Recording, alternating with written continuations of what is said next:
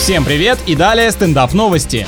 Меньше чем через 10 лет в России искусственный интеллект будет проверять половину выполненных школьниками домашних работ. А по моему опыту больше и ни к чему, потому что остальные их просто не делают. Также в планах к 2030 году обеспечить всех учеников бесплатным доступом к цифровому образовательному контенту и сервисам для самостоятельной подготовки. Похоже, здание всех учебных заведений вскоре ждет участь провинциальных кинотеатров. В них просто шубы и куртки будут продавать.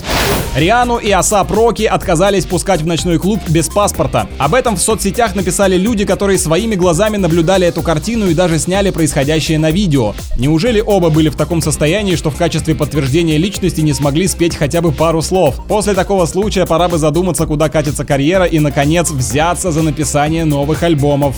На этом пока все. С вами был Андрей Фролов. Еще больше новостей на нашем официальном сайте energyfm.ru.